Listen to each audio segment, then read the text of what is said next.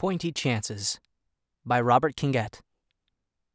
Just before the bell rang, I dropped my pen.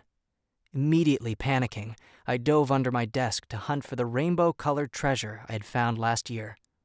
I was hoping that it would whimper or cry out or something to let me know where it had landed, but the pen seemed to have a mind of its own when expressing any sentient behavior. Even though my blurry vision couldn't distinguish the object near me, I grabbed it and held it up to my face to see if it was, in fact, the special pen. It was. It swirled with the rainbow of colors I loved so much. Sighing with relief, I went to stand up and banged my head on the underside of the desk, causing it to tip over along with my chair. A few other students in the class winced, stopping their clinking braille writers to turn towards my monumental accident. Whoa, Jesse said.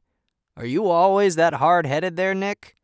You are such a riot, I playfully fired back, rubbing my throbbing head. Jesse unfolded his cane and came over to help me up. I could see the deep black of his skin in front of the bright fluorescent lights as his blurry form came into focus. I took his outstretched hand as he pulled me up to my feet.